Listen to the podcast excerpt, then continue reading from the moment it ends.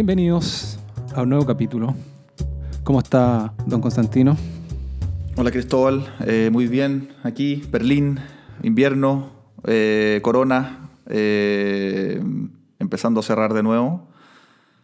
Pero con, con pecho a las balas, pues, weón. Corona era una banda noventera, como de Euro, de Eurodance o de Dance, una cosa así.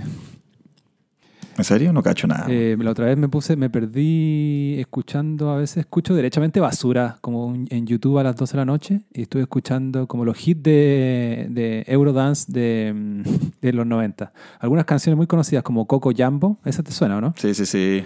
Eh, Safri Duo, Una que es más- mierda, Safri no, Duo mierda más ese- como ese Coco no, Jambo, es como 2000 ya parece.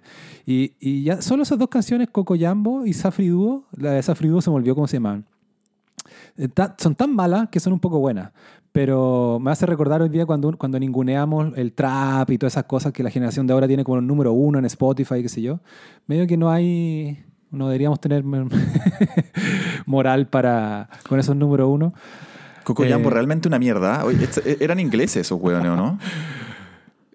Eh, Coco Jambo. Eh, era una, el video es pésimo también, claro, como, como había eh, o mujeres y un, y, un, y un afroamericano, pero no sé dónde son. Eh, Safri Duo- Afroamericano, no, pues africano, derechamente. Safri Duo eran de Dinamarca, como Aqua. oh, puta, qué malos, loco, weón. Aqua, otro claro. Aqua. Claro. ¿Cómo se llamaban los otros? Los eh, Venga Boys. O eso eran Eso. gringos, weón. No, Venga Boys es No. completamente eh, dance de los 90, hit total. Escandinavos esos weones. Sí. Oye, la wea mala, loco. Oye, pero bueno, eh, no se va a tratar este capítulo de- ni de Venga Boys ni de Coco Jambo, sino Ni de coronavirus. ni de coronavirus, sino algo mucho más interesante en teoría. Les, pas- les paso a contar. Bueno, tiene relación con algunos otros capítulos que hemos tenido hacia atrás. En uno de los capítulos pasados eh, hablamos sobre el libro Mate, un libro eh, dedicado a hombres para poder navegar mejor el mundo de las citas y el romance. Y en algún otro capítulo hemos, hemos seguido con este tema que podríamos decirle como autoayuda para hombres, básicamente. Eh, y que es un buen paraguas para explorar algunos temas y otros libros. Y para hoy día preparamos, eh, si estoy suponiendo bien de que Constantino hizo su tarea, preparamos no solo uno, sino que dos libros sobre el tema, sobre psicología slash autoayuda para hombres. Eh, ¿Cómo estamos? Supones bien. Hice la tarea. Hiciste la tarea, ya. Bueno, me hiciste la tarea tú. O sea, me mandaste, el link de audiolibro, me mandaste el link del libro pirateado y me mandaste eh, podcast de entrevista. O sea, me hiciste la mitad de la pega. pues, Me, me faltó hacerte un resumen, un, un resumen por Zoom, no. Bueno, este, la idea partió, o sea, surgió porque estaba esta idea de hacer un capítulo dedicado al concepto de macho beta y macho alfa, que yo creo que es una buena idea que la podríamos explorar también algún día. Y quizás ahora también podemos decir algo al respecto, pero son dos conceptos que existen más como en la cultura popular y no se han desarrollado mucho, algo así como en, en la academia o en la psicología o la autoayuda, no, no están desarrollados mucho. Entonces mm, era difícil de, de traducir algo concreto más allá de las tallas y las, y las cosas que podemos decir nosotros sobre el tema. Pero en ese camino surgió la idea de abarcar algunos de estos libros que son ya clásicos de la, de la autoayuda o libro de crecimiento personal para hombres. Hay toda una comunidad y más o menos por internet es más o menos fácil empezar a localizarlo, de sitios que se dedican a este tema, de podcasts que se dedican a este tema. Y hay muchos libros sobre la materia. Y dos que, que, que saltaron, o sea, que, que resaltaron, me llamaron la atención y que vi que estaba muy bien considerado son los siguientes. El de Constantino, el que se leyó Constantino, se llama No More Mr. Nice Guy. Tu primera impresión, antes de profundizar. Bueno, el libro yo me lo escuché, no me lo leí. Sí, pues bueno, eso, Eh, eso, eso es lo otro, un, un- asterisco importante. Yo tam- a- ambos consu- consumimos el libro en audiolibro, que mm, es un placer, pero también tiene algunos costos. No sé si tú lo compartes, Constantino, pero igual es, no es el mismo nivel de asimilamiento de la información. Asimilamiento, asimilación de la información. Asimilación. Eh, sí, estoy de acuerdo. Eh, claro, no es el mismo nivel de asimilación porque uno no queda como con el recuerdo gráfico de, de como es, en esa página decía eso o como el capítulo 5 se llamaba así, que a mí me pasa mucho que así me acuerdo, así, así aprendo, pues, bueno. Como, Claro. Pero por otro lado, tan- yo creo que para mí abrió igual una puerta en el sentido de poder consumir en un tiempo récord algo. Porque realmente es como que es que es equivalente a escucharse unos tres podcasts largos, leerse un audiolibro. O sea, escucharse un- Eh, un, audiolibro. Sí, Y, y uno puede hacer, y tú- yo mucho del tiempo que escuché el mío, que se llama The Way of the Superior Man, fue caminando, fue trotando, o fue ordenando la losa de la cocina. Y Sí. obviamente a veces hay que, hay que, es útil retroceder, retroceder 15 segundos, un Claro. minuto, según el- la aplicación que tenga cada uno instalado, hay algunas cosas que Sí. ayudan más a eso o no. Eh, porque si no uno puede perder el hilo también y obviamente inglés no es nuestro idioma nativo. Eh, bueno, tú estás más familiarizado ya con el inglés, pero... eh, pero, me, pero yo creo que superando el tema del- de, de- de tener un mejor, mejor asimilamiento de información o estar más concentrado, eh, para mí abre toda una puerta, esta esta cuestión del audiolibro. Hay una, incluso hay una suscripción famosa de Audible, que es como el gran es como el Amazon del, de los audiolibros, creo que es de Amazon la empresa, eh, que es media cara, pero te permite consumir ampliamente un montón de audiolibros y para el mundo de hoy me parece bien. ¿Sabéis que, eh, y, y ya paso a hablarte del libro derechamente, eh, me estaba escuchando en un podcast de Gillette, eh, perdón, Gillette, de Quillette. Quillette, eh, y ahí le hacían un poquito, le hacían un- una pequeña, un pequeño advertising a una aplicación, o como un servicio también, una suerte de audio, ah, Audible, que creo que se llama Blink, Blinkit, una cosa Ah, así. Blinkist. Se me olvidó Ah, el de- nombre pero ese es de resúmenes. Claro, entonces en 15 minutos un experto te resume un libro y, y si te calentáis, te bajáis el libro o te Claro. compráis el libro derechamente, pero... Pero eso No ya sé, es como el, do- el doble, el doble pa'l- o sea, para el flojo. es como Claro. es audiolibro y más encima resumido.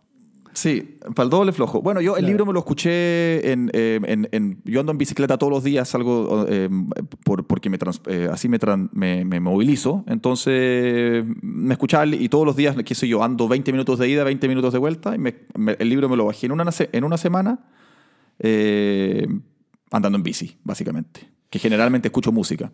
Bueno, el libro de Constantino, eh, No More Mr. Nice Guy, eh, entiendo yo, tú me podrás corregir, yo algo leí un poquito, también ya escuché un poquito, pero eh, me concentré en el mío, pero eh, trata sobre, es de un psicólogo eh, el de apellido Glover y trata sobre dejar de ser un nice guy un, y cómo eso trae un montón de mm, beneficios para los propios hombres, para sus parejas, y entiendo yo que lo, descubre, descubre este el síndrome del nice guy, de alguien que quiere siempre eh, complacer a los demás y agradar a los demás, lo descubre porque le pasó a él mismo y logró liberarse de él y, y- y sacarse encima un montón de problemas, y también porque en su consulta le tocaba mucho este tipo de, mm, de hombres que llegaban con este problema, que eran infelices pese a, pese a tener una actitud de nice guy eh, en su vida. No sé si lo estoy resumiendo bien.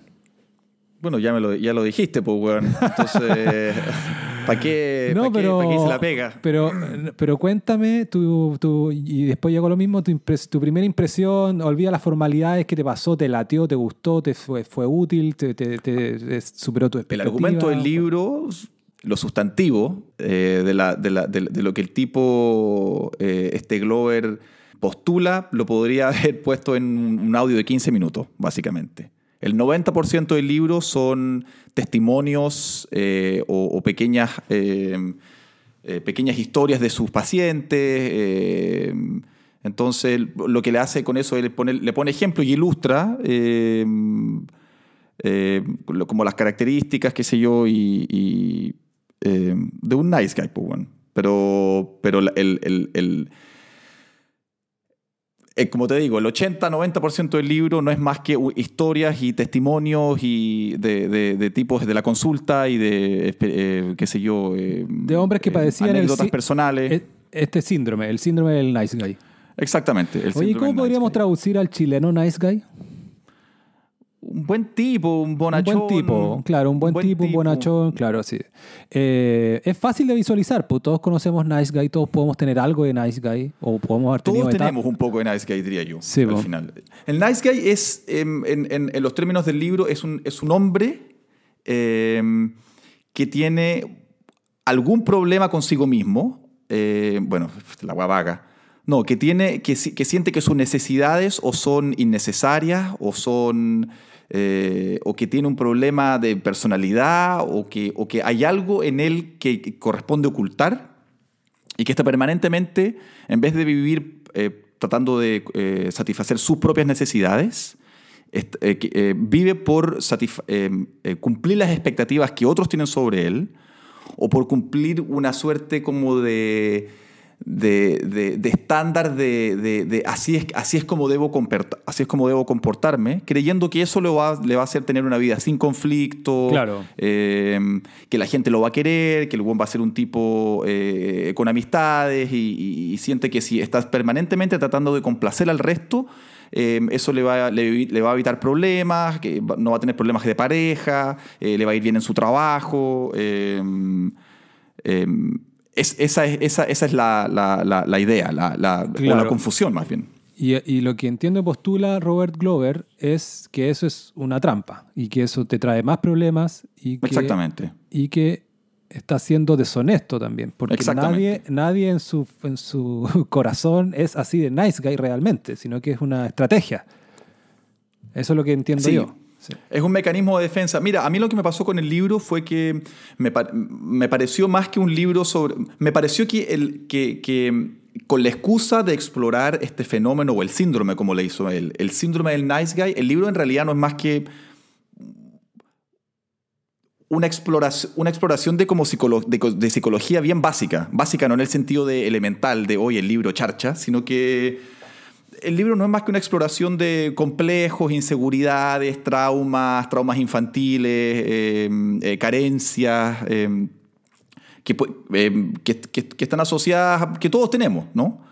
al punto que me pasó que uno podría reemplazar, en la mayoría de los pasajes del libro, uno podría reemplazar la frase nice guy por inseguro o deprimido y, y la retórica funcionaría igual, como el libro, por ejemplo, dice, un típico nice guy está siempre, eh, eh, un típico nice guy es una persona manipuladora o pasivo-agresiva.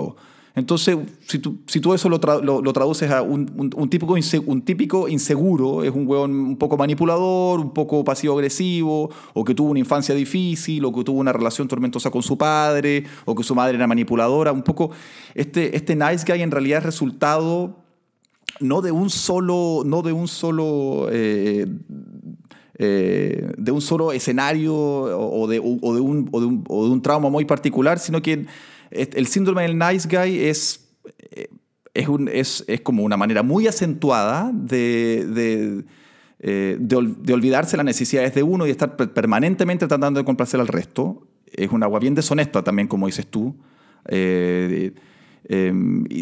Y eso.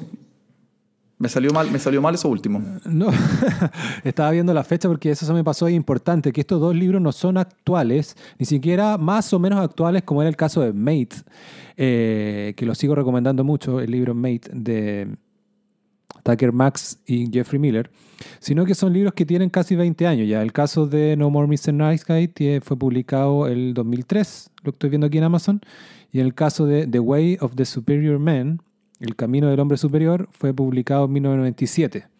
Entonces ya son una suerte de... han pasado más o menos el test del tiempo para, para muchos lectores y, ambos también valorados, independiente de la opinión que vamos a dar nosotros de, estos libros ahora, es también valorado en la comunidad, en la comunidad, en las comunidades de hombres que leen libros de crecimiento personal, específicamente dedicados al género masculino. Y en el caso del mío, Constantino, eh, y también mi, para darte mi opinión así más visceral al principio, eh, pese a que me, no me gusta tanto este adjetivo, es un libro, me pareció sumamente interesante. Y me pareció a veces estar leyendo, estar escuchando, eh, pese a que también después me vi digitalmente el texto para poder sacar algunas cuñas y cosas así. Eh, eh, algunos pasajes realmente increíbles y reveladores. Dije, es el mejor eh, libro de la vida. En otros me, me me perdí. mm, me parecía ya información eh, un poco más eh, chamullenta, por decirlo así. Ya te voy a explicar por qué. Y, mm, pero en, su- eh, en- suma y resta me pareció muy bueno porque tiene, pese a que no es un libro muy científico, no, es, no está redactado como un libro de psicología, entiendo que el tuyo, el que te tocó a ti es más así porque por último el tipo te habla, muchos de estos casos eran de su consulta, por lo que sé, o, o- o o responde a una investigación más empírica. Con, eh, ya, ya el hecho de tener ca- casos, mostrar casos de Nice Guy y contarte su historia, eh, lo haces podría estar, podría estar, no sé, pues, en un ramo de ciencias sociales, en una universidad o en una carrera de psicología. En este caso es un libro derechamente espiritual, filosófico slash espiritual. Eh, entonces tiene muchas cuestiones que te, que te hacen mucho sentido y que a veces te- te- tienen muchos momentos cuando se te prende la ampolleta. Pero está esta salvedad en general de que no es un libro académico, sino que es un libro de la literatura de crecimiento personal y slash espiritual, con espiritual... con Con mayúscula. Claro, un componente que, que- que está en todo el libro. Eh, el Ay, libro espérate, trata... pero a mí me pareció medio simplón el mío. O sea, tú, me- tú- es- eso tú dices que efectivamente este tipo Glover es psicólogo familiar eh, y él tiene unos grupos, unos, unos, unos, ¿cómo se dicen? Unos help groups. eh, y de ahí empezó él a sacar material porque se juntaba con muchos hombres Claro, y él claro. mismo era un nice guy, como él se define. Eh, pero pero no, no es un libro científico. No, pero claro, si no te digo que, que sea mejor una cosa que otra, pero sino que es distinto la aproximación. eh, no es- el- tu libro no es una cuestión que te hable como de los arquetipos, ni, No. ni de cosas espirituales, ni de No. la polaridad entre hombre y mujer. Claro, este libro sí. Bueno, para decir primero también, para no mantener mucho el misterio, yo diría que... mm, ¿Cómo, se llama el resumir? autor de tu libro, Cristóbal? Se llama David Deida. ¿Y quién es este sujeto, Juan? David Deida es un autor ya como de 10 libros, todo esto de corte de crecimiento personal, slash espiritual, pero partió él en, en la academia. De hecho, tiene, mm, tiene una- tuvo una carrera académica, estudió un máster en biología, estudió un doctorado también y tu- trabajó, esto fue para mi sorpresa, yo no lo sabía, trabajó estrechamente con Francisco Varela y con Maturana en Estados Unidos. Francisco Varela fue el director de su, entiendo yo, de su tesis de doctorado y aparte fue su mentor en temas de eh, budismo tibetano, ¿ya? Y bueno, no hay que O sea, explicar... Un tipo, pero es, es como raro porque un tipo 10 veces más cabezón que el, que el que me tocó a mí. Claro, pero por Es- eso no, quer- no quería decir de que era, de que, de que era, que sí, igual puedes tener un científico, ser científico no significa que es mejor, sino que es otro ámbito. Claro, puede haber un científico que sea muy piruja de la Universidad del Maule de Chile, del último de la clase, versus Sócrates. Claro, no, eh, ahí obviamente, eh, ahí obviamente Pero el filo- es más importante el filósofo, pero me, me refería a que son ámbitos diferentes nomás, como de, De de epi- epistemología diferente, por decirlo así, como el método para, para, para obtener eh, tus conclusiones y tu verdad.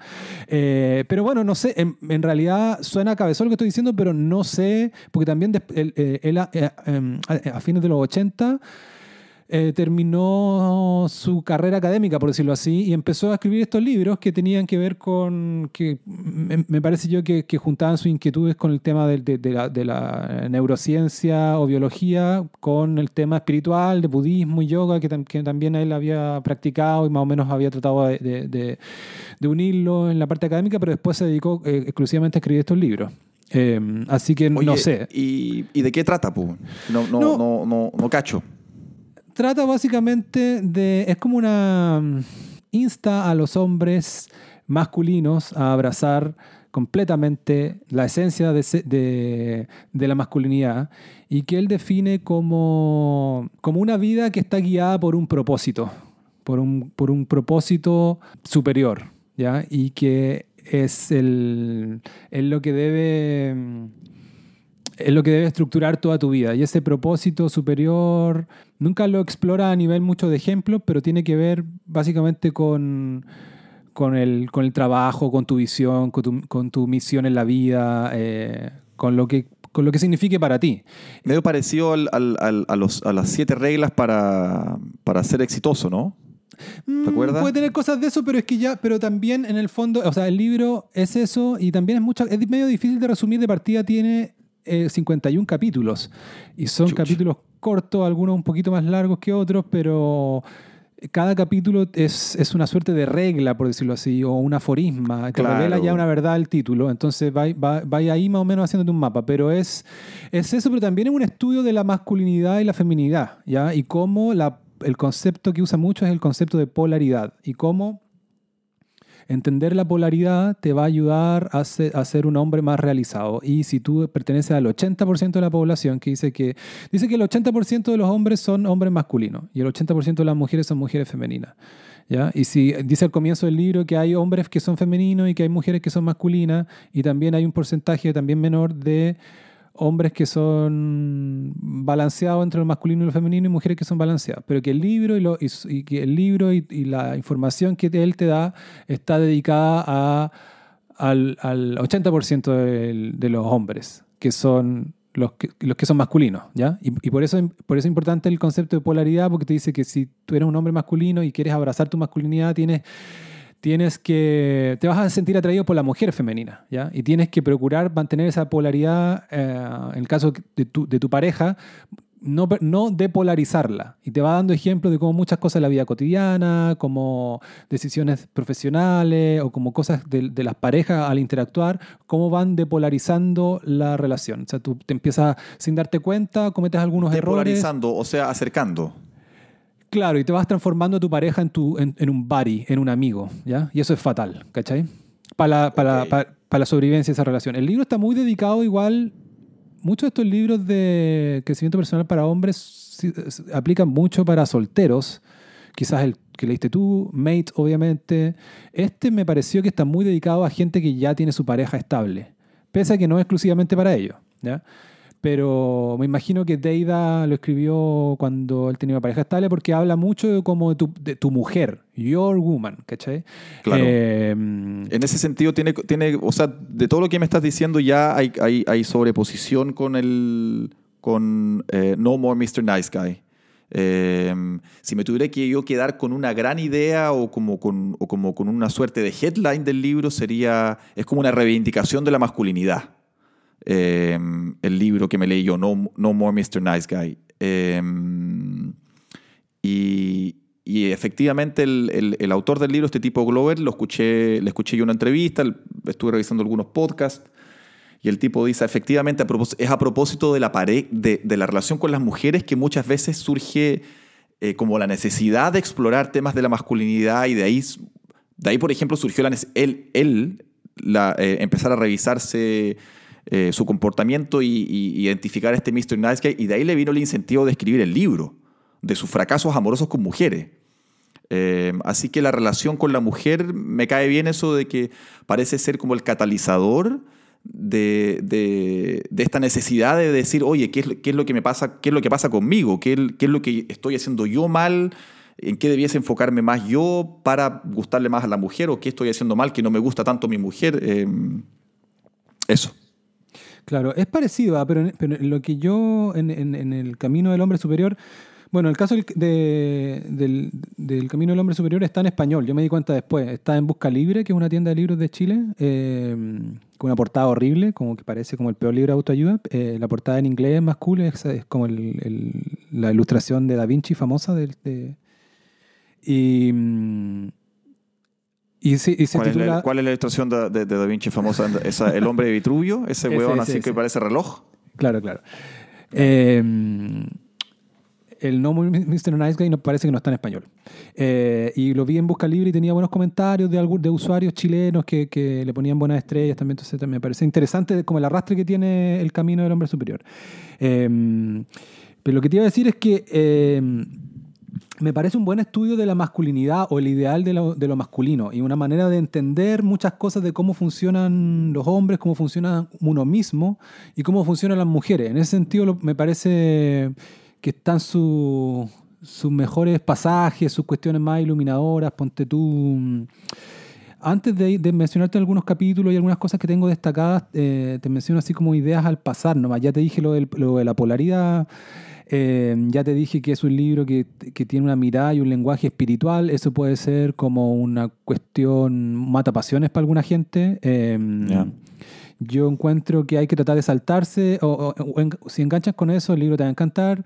Si es que está en una posición intermedia, como a mí, a veces vas a quedar medio plop, otras veces te va a hacer más sentido. Algunas veces habla derechamente de, cosas de, eh, de la respiración y meditación. Al final, la parte final del libro tiene como algunos tips de sexualidad y con unas cosas más concretas.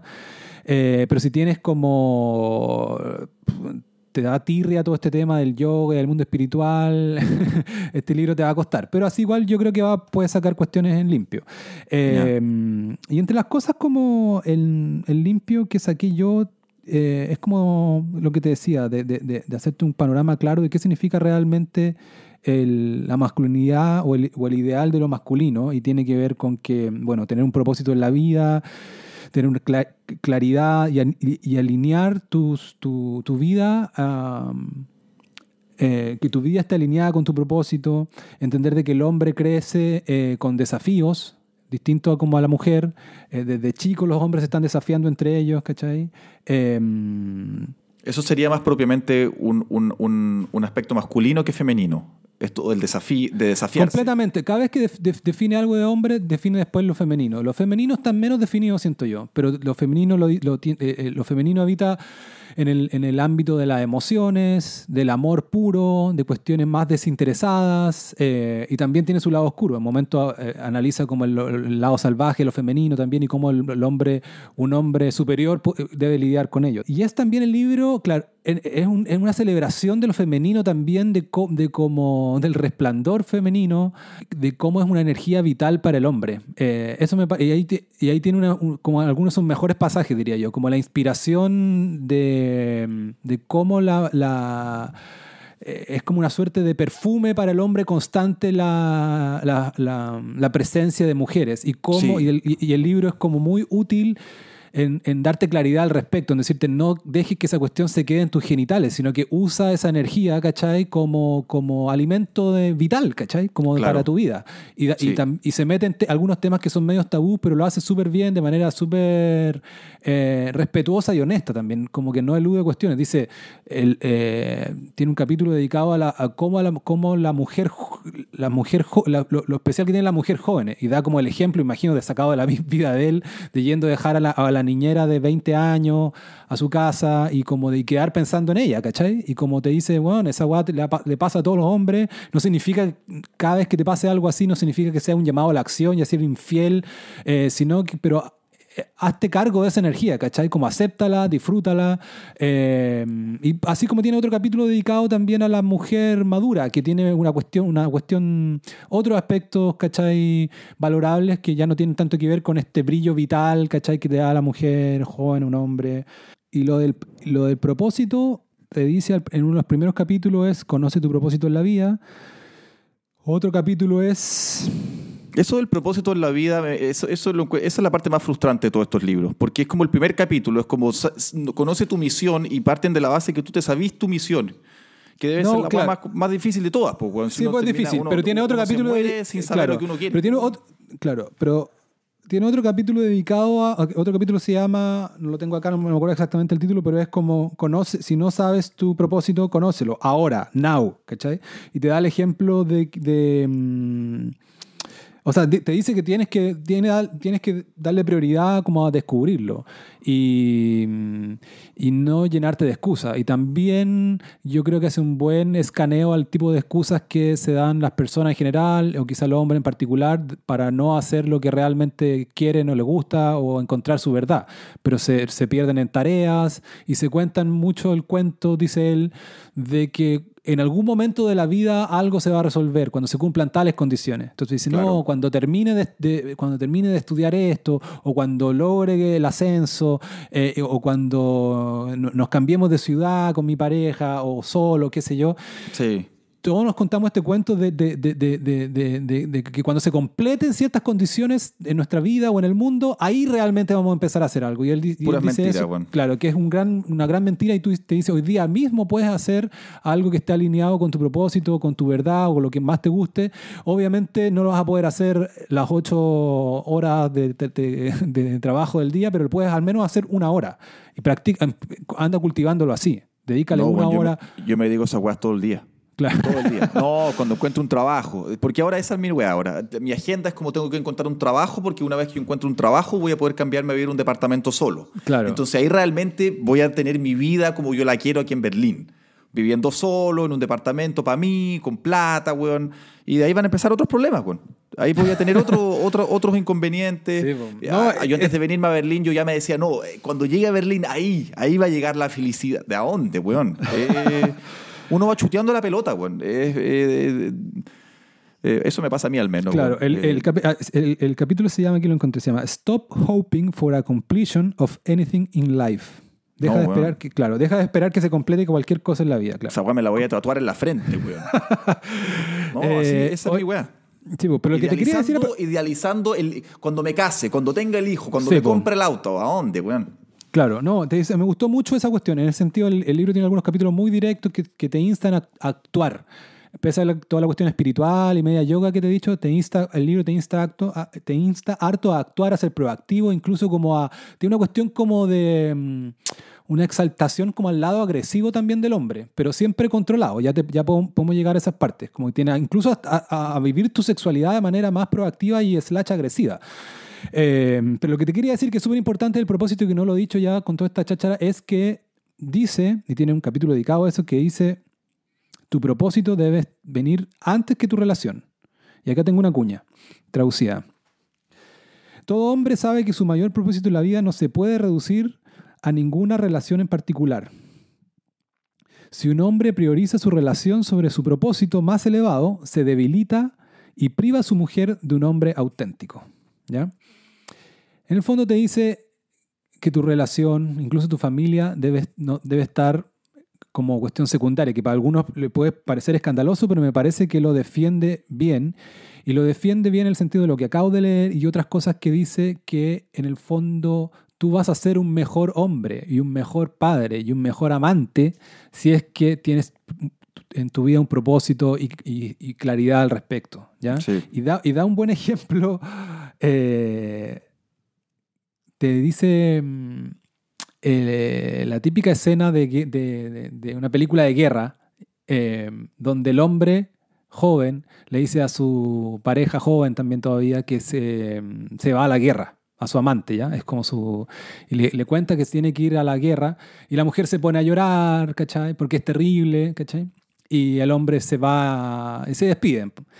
Y dice, imagínate, imagínate que el hombre al ver llorar a la mujer titubea y dice, ok, cambié de opinión, me quedo. Para la mujer sería mucho menos atractivo ese hombre, ¿cachai? Claro. Entonces, pese, entonces, pese a todo, claro, entonces pese a todo ese drama, eh, la mujer en el fondo, y pese a que, que el, el llanto es genuino, ¿cachai? Eh, a la mujer le gusta más ese hombre. Que, Sí. que tiene un propósito superior, ¿cachai? En este, es- ya suena como una cuestión anacrónica porque mu- el mundo en que nos movemos nosotros nadie le, le toca esa situación, pero es una cuestión recurrente como en la literatura, en el cine. Nos- nosotros hablamos internamente hace un tiempo eh, de- a propósito de Macho Alfa también un poco de leyendas de pasión. No, leyendas de pasión, sí, po, Legends of Sí, the Fall. peliculón. Peliculón Legends que of está- Fall. Claro, que está en, en Netflix en Chile al menos ahora. Eh, Con Brad lo- Pitt ya en su, en bueno, iba a decir no en su peak, pero, pero porque sigue en su o quizás no tanto, pero... No, pero ahí está completamente su pick. Pero sabes que eh, esa película es buena eh, y me, me hace recordar que también que el libro que me tocó a mí, El Camino del Hombre Superior, se lo deberían leer muchos guionistas también y, y gente que le interesa la ficción porque tiene mucho insight al respecto. Pero en esa película, el hermano chico le toca hacer eso. El hermano chico que está con la, con la mujer de... Es, el, Le- Leyenda de Pasión es un poco la historia de una familia contada a través de tres hermanos que están marcados por la, por la guerra, porque, se- porque uno de ellos se va a la guerra eh, muy joven, La, la Primera Guerra Mundial. Claro, la Primera Guerra Mundial, claro, eh, aunque desde Estados Unidos, son de Montana ellos, y como la, una mujer, eh, medio que termina involucrándose con la familia y con varios de ellos, ¿cachai? Por esas cosas de la vida. Eh, Con y- todos los hermanos, weón. pero es que no quería hacer un tres. spoiler, no quería hacer un spoiler tan brígido. ah, nos cagamos todos los buenos. Claro. Bueno, y eh, pero entonces no sé si te acuerdas bien que el hermano chico, que es el que se va a la guerra y el que, el que tiene el destino más ingrato, él, él, él parte con, la, con esta actriz guapísima y que es como el arquetipo, no sé, pues de mujer maternal y femenina, ¿cachai?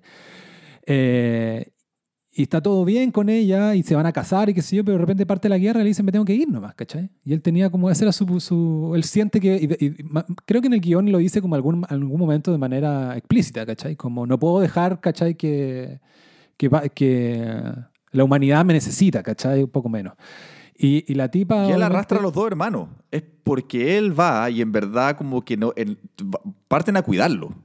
Claro, parten a- Y ahí está el personaje Brad de... Pitt, que es Tristán, y el otro, y el otro mayor, que era como Alfred, que era como... Termina como oficial. En realidad van a la guerra a cuidar a... ¿Cómo se llama? ¿A Michael, el menor? El menor se me olvidó, pero el menor era una suerte de hombre balanceado, tirado un poco para más alfa. Beta. no, diría yo. weón. Pero si quiere ir a la guerra, ¿cachai? Eh, yo De no sé acuerdo. si- ¿Cachai? De acuerdo. Yo diría, que, a- yo diría que el mayor es más beta. Alfred. Alfred. Ah, Sí. te lo cagaste. No, bueno, no sé. Balanceados también. Bueno, al lado de nosotros y de todos los buenos de hoy día, de estos tres buenos son alfa. diría Aquí yo. Este, este- este es el real, la real excusa del, po- del podcast. Leer estos libros para llegar en realidad a hablar de los alfa y los beta. Ah, y de Brad Pitt andando a caballo. Bueno, y Brad, Exacto. y Brad Pitt es el del medio. Ahí es, es completamente macho alfa y, y completamente, está al menos en el camino de lo que describe David Data en su libro como hombre superior. Y de hecho, está, es explícito en la película cómo él eh, no se compromete todavía, ¿cachai? Porque medio que está buscando su camino, ¿cachai? Y, y, y Claro, pero, se pero va... un buen perdido también. es- claro, está perdido, pero, el modo, Un pero tipo tiene de- esta... desbalance- completamente desbalanceado. claro, Porque, pero- me acuerdo de que en la película Brad Pitt, o sea, al, al- al personaje Tristán, era un tipo que le llegaba la- como la- el, el llamado de la naturaleza, que estaba representado como por un oso. Y se tenía que ir a viajar por el mundo eh, eh, buscando este buscando Sí, la felicidad al final, pues, weón. O, no Claro, sé qué pero- mierda. Pero era un, claro, pero, pero es un viaje mucho más la raja que la weá de hoy día del, del, del chileno que sea del sudeste asiático a que está El chileno que se va a Berlín a, a buscar algo. que nunca, que, que te acordás que la revista El Sábado en un perfil, era muy mala leche el perfil, pero igual tenía algunas cuestiones que son ciertas. Al, a Cuchillo Izaguirre, que contaba como la crisis de. Cuchillo Izaguirre en sudeste asiático y, y- y unos, y, unos, y unos masajes con, con final feliz por dos dólares. eh, y era como su viaje espiritual, ¿cachai? Hoy la cagó ese weón. Claro, esa es como la crisis del, del hombre que hoy día como media patética del burgués, ¿cachai? El zorrón chileno. Eh, esa weá Bueno, es sí, patética. porque- es patética al lado de lo que hace ese personaje, porque ese personaje, si te fijáis, eh, se dedicaba al campo y, do- y- y domaba caballos, pues, eh, y, y cazaba. Esas eran las dos actividades de Tristán, de Brad Pitt. Y cuando se. cuando mm, está con la mujer empezando algo, qué sé yo, y de repente dice, me quiero ir de acá, se va a Nueva Guinea y no sé dónde, pero Sí. se va, son viajes de aventura y, y vuelve como convertido en cazador, ¿cachai? Más bacán todavía. Porque Claro. aprendió a ver criaturas, cuando mandan unas cartas, se le manda cartas a su suerte de, como a su padrino, que era este indio, este, Sí. este nativo americano, le dice como hay criaturas que tú no sabes que ni existen, ¿cachai? Como, en el fondo es mucho más la raja, no es como, en el fondo, Ahora yo es sé que tú lo- hacer esas cosas porque, Claro, todo, yo porque sé que- todo el mundo está intervenido. po, weón. a donde, a- te vaya a meter en la punta del Everest y hay una, y hay una calcamonía de TripAdvisor. po, Claro, weón. no, Entonces, pero, pero, me no- re- pero me refiero que no. Que, no- eh, es una. eh, sí, estaba perdido, pero, pero, me, pero me parece que con dignidad, ¿cachai? Tiene más dignidad su weá que la weá tipo de hoy día, ¿cachai? De un weón perdido tipo Cuchillo Izaguirre, ¿cachai? Como probablemente hoy día, en un mundo de hoy, él, él iría a hacer algo des- desafiante, no tiene por qué ser en Nueva Guinea y, y, ¿cachai? Pelear con cocodrilo. Pero. Pero que- claro, pero es que, más, es que ahí está mucho más, es, es mucho más estereotípico el alfa de, de Brad Sí, Pitt, po. porque el weón va a Nueva Guinea a cazar leones, ¿cachai? Claro. Y ahora uno cuando está perdido va a la India a hacer yoga, pues, weón, y a comerse, a comerse unos tofus, pues, weón. Pero bueno, pese a eso, a la pero ¿cachai que a la mina, eh, que se me olvidó cómo se llama el personaje y la actriz, pero, pero es guapísima. Elizabeth, ¿o no? Eh, Isabel. No, no. Isabel se llama la, la otra chica. La, bueno, no Isabel, importa. ¿verdad? La aborigen. Sí. Isabel II le ponen, porque la, porque la Sí, mamá, la mamá de la familia nunca aparece también mucho porque nunca quiso vivir en el campo con, con Anthony Hopkins, que es el papá. Cierto. Eh, bueno, entonces, pero bueno, la- la- la- la gran mujer de la película, la gran musa, eh, le gusta más Brad Pitt casi que por eso. O sea, es parte de, es parte de su gracia, ¿cachai? Eso, y en eso vuelvo un poco al camino del hombre superior. David Deida lo dice muy bien a propósito de las mujeres también. Dice, si tú te sientes atraído a una mujer, si tú eres un hombre masculino, te vas a tener- sentir atraído a una mujer femenina. Y todo lo que te gusta de ella eh, es parte del pack la locura también te dice, ¿cachai? Cuando, cuando el lado salvaje, cuando esta mujer esté presa de sus emociones totales, ¿cachai? Eh, y, te dice como, y estas parejas que pueden estar discutiendo, ¿cachai? Eh, en la calle, ¿cachai? O, o son muy apasionadas y después tienen un sexo de puta madre, ¿cachai? Eso es, son dos caras de la misma moneda, ¿cachai? No puedes, no- es casi que no puedes seleccionar como con pinzas tú lo que quieres, ¿cachai? Entonces el libro muy- te, te empieza a decir, ¿cachai? Como... Entonces tenéis que eh, saber surfear este lado salvaje. No tenéis que tratar a tu mujer cuando, se, cuando tengan un conflicto como, como si fuera un, un- un- tu partner de negocio. No decirle, oye, mira, no está diciendo tan racional, sino que está lleno de tips, ¿cachai? Que no los tengo tan a la mano, ¿cachai? Quizás no, no se me grabaron tanto, ¿cachai? Porque yo no, no tengo una pareja estable, pero está lleno de tips como de, de cómo lidiar en esa situación y cómo...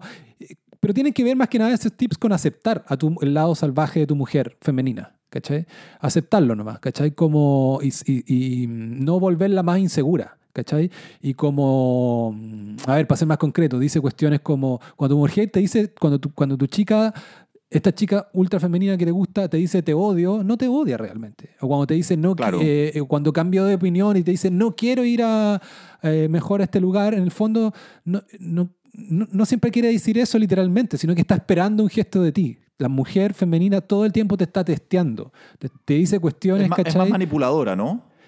¿Se puede decir así? Sí, sí, yo creo ¿Que él no usa es esa opinión, pero. manipuladora que el hombre? Sí, sí, yo creo que no lo- no lo- él no lo dice, no sé si lo recuerdo que lo dice tal cual, pero se refiere, claro, muchas de las cosas que dice eh, te está testeando, quiere decir otra cosa. Entonces el libro es bien útil para entender esa cuestión. Y cuando llega la parte del sexo, ¿cachai? Te describe esta weá, estas parejas que eh, se pelean, ¿cachai? O, o de repente cuando tu mujer eh, está en una, no sé, pues se vuelve un poco loca, te, eh, te dice, eso es, eso es parte de la misma esencia de lo que te gusta, ¿cachai? Es como el día y la noche. Entonces tenéis que saber... Sí, pues, bueno. eh, bueno, y ahí me acordé, Mi- porque no ha tenido también como muy buen polvo con una mina que, que también te lleva ahí un poco mal también, ¿o Que... que eh, Absolutamente, pues, weón. Ah, Me Sí, acuerdo, pues, yo no- nunca me olvidaré, mi, mi- mi tío una vez, eh, un tío que no, cuyo nombre no revelaré, me dijo, oye, ¿y qué onda con esa mina? Y le dije, puta, me dijo, es compleja. Y le dije, bueno, es una loca. Y me dijo, puta, difícil, pero puta, son las más entretenidas, weón. Eh, Claro, sí, weón. Y es verdad, pues, weón. Eh, claro, te sacan de quicio, weón. eh, y las querís matar, pero la cama no, no perdona, pues, weón. Y, y son entretenidas y todo, claro, pero, pero, pero son...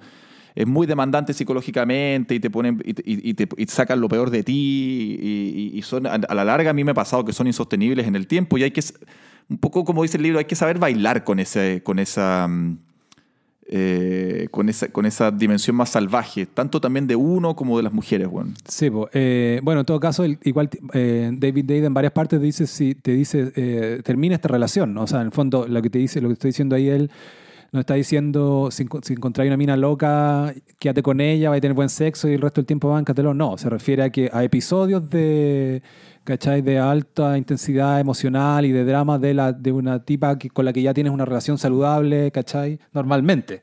Eh, el libro igual es bien conciliador, pese a que defiende como esta actitud proactiva, agresiva del, del hombre. Eh, siempre tiene como todo se termina toda respuesta está como en el amor usa mucho como la palabra mm, eh, eh, amor abrazar a veces te puede dar monos porque usa mucho palabras sexuales para, para hablar de cosas más grandes, ¿cachai? Tiene esta cuestión que es muy en fondo de la gente del budismo, que es ver, ver, ver la vida como un todo. Entonces te dice, el hombre debe penetrar al mundo, ¿cachai? Ya, una weá Eh, mea Jodorowsky. Claro, el hombre debe penetrar al mundo con sus gifts, con su regalo, ¿cachai? Y el sexo es un regalo eh, y también tu misión y tu, cuando, cuando encuentras tu misión y te empiezas a dedicar lo que tú realmente te gusta y tu verdad es, es un regalo tuyo al mundo y tú penetras al mundo. Tiene toda esa weá. Eh, Claro, una terminología como más arquetípica, bueno. Sí.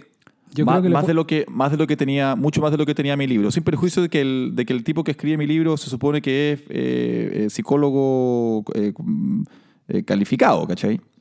Claro. Oye, Oye, tengo, acá, tengo acá anotadas otras cuestiones antes que se me pasen. Quería mencionar po. porque me parecen buenos insights también.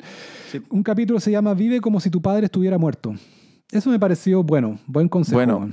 Sí. sí. Em, tengo una, una cita acá, dice, un hombre debe amar a su papá y al mismo tiempo liberarse de sus expectativas y críticas eh, para poder ser realmente un hombre libre.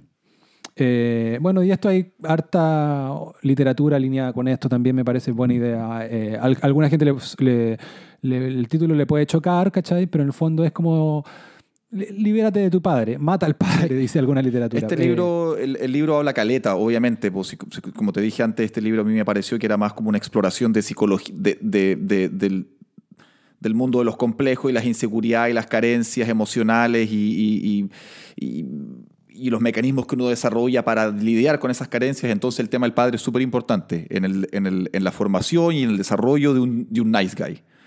Eh, y ya más al final del libro eh, hay un capítulo entero sobre reconcíliate, no con tu padre, eh, más, más bien es como reexamina tu relación con tu padre, eh, pero no, que, no lo dice de una manera que tengas que ir a verlo físicamente y sentarte a conversar con él de tus traumas de niño, no, pero es revisa en tu cabeza la figura de tu padre, qué significa él en tu vida, en, qué- medida su, su imagen silenciosa sigue todavía orientando tu- tus decisiones o tu conducta. eh, me parece a mí, eh, me parece importante. bueno. Algo hablamos de esto también hace unos capítulos, hace ya hartos capítulos atrás, a propósito de la película de Yudápato, bueno. Y, ¿cómo se llama el pendejo?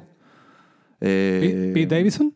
Pete Davidson, claro. Hablábamos de la figura del padre y la figura del padre ausente. Y eh, yo, en mi caso, tuve, una figu- tuve un padre más presente que la cresta. eh, eh, y, en, pero, y en ese sentido también, eh, ca- ¿cómo que lo agradezco también? Mi papá es, es, es, es, es, la causa de muchos de, muchos, de muchas heridas y muchos traumas, pero también eh, tu- estuvo muy presente, weón. Eh, y fue un hombre muy, muy poco nice guy.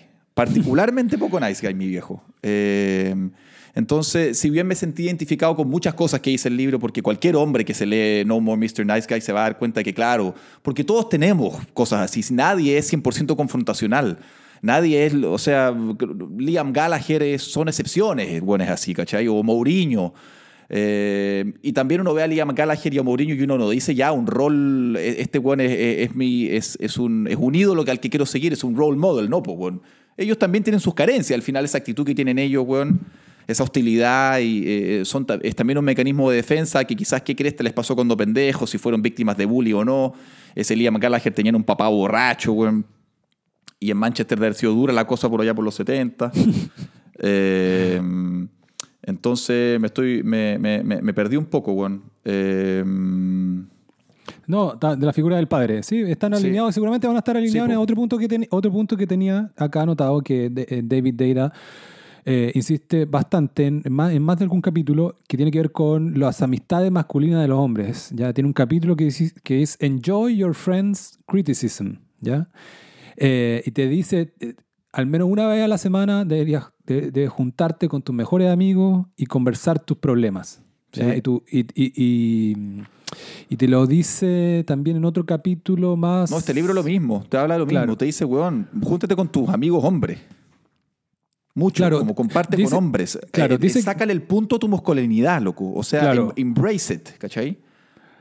Di- Dice que, que- que la, la- la- la- la conversación con los hombres, eh, entre hombres, eh, es como libre de bullshit, ¿cachai? Y eso, y, bueno, todos estamos familiarizados con eso y me hace recordar también mis propios, mis propios grupos de amigos, ¿cachai? Como los del colegio también, que a veces se cuenta como la peor versión de eso, de que uno es súper cruel y bullying y muchas de esas cosas son verdad también, pero esa actitud bien manejada es positiva al final, porque no, hay, no es un... ¿Has tenido, Constantino, de repente alguna vez una conversación, una cita con una mujer o con un con, con lo que tampoco estás tan interesado, o quizás te juntaste con un, un amigo hombre medio flan y te empezáis a hablar de, un, de algo y, y él no quiere ofenderte y al final puedes estar dos horas hablando y perdiste tiempo. Sí. Cuando alguien no te dice las cosas directamente, estás perdiendo el tiempo. Sí. Eh, es, no, lo dije, me lo imaginé y me acordé de veces que me ha pasado y es, y es terrible. Pero con los amigos cercanos no hay espacio para esa weá. Y uno es más directo y, la- y, y- si, y si uno ha cultivado bien sus amistades, weón, va- vaya a recibir buenos consejos, ¿cachai? Y que, te- que a veces incluso te van a ofender un poco, pero está bien que te ofendan, weón, si, si así se crece. En otro En- momento... En No. Mr. Nice Guy, en No Mr. Nice Guy, Glover lo, eh, dice eh, que la razón por la que uno puede tener relaciones más desinteresadas con, los con, lo- con las amistades masculinas, hombres con hombres, es porque uno no tiene una agenda sexual. Eh, que uno con la mujer está siempre calculando, eh, me la tiro o no me la tiro, le gusto o no le gusto, uno, le- uno quiere ser atractivo a la mujer casi instintivamente.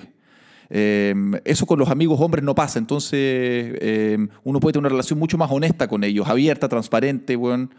Ese me salió medio piñera.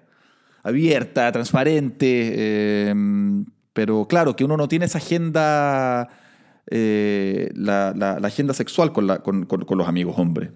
No, y en otro capítulo también eh, por- te define David Deida de cómo a cada género, sobre todo en esta cuestión de polar, Como, como ca- dice, como como cada género. Ah, hombre y mujer, ya, ya, ya. a hombre y mujer, eh, se beneficia y como que eh, reenergiza su energía masculina o femenina, según sea, juntándose Sí. con sus pares, ¿cachai? Y te dice, eh, eh, me hizo mucho sentido las cosas que decía de la mujer. Decía, la mujer necesita juntarse con sus amigas a bailar.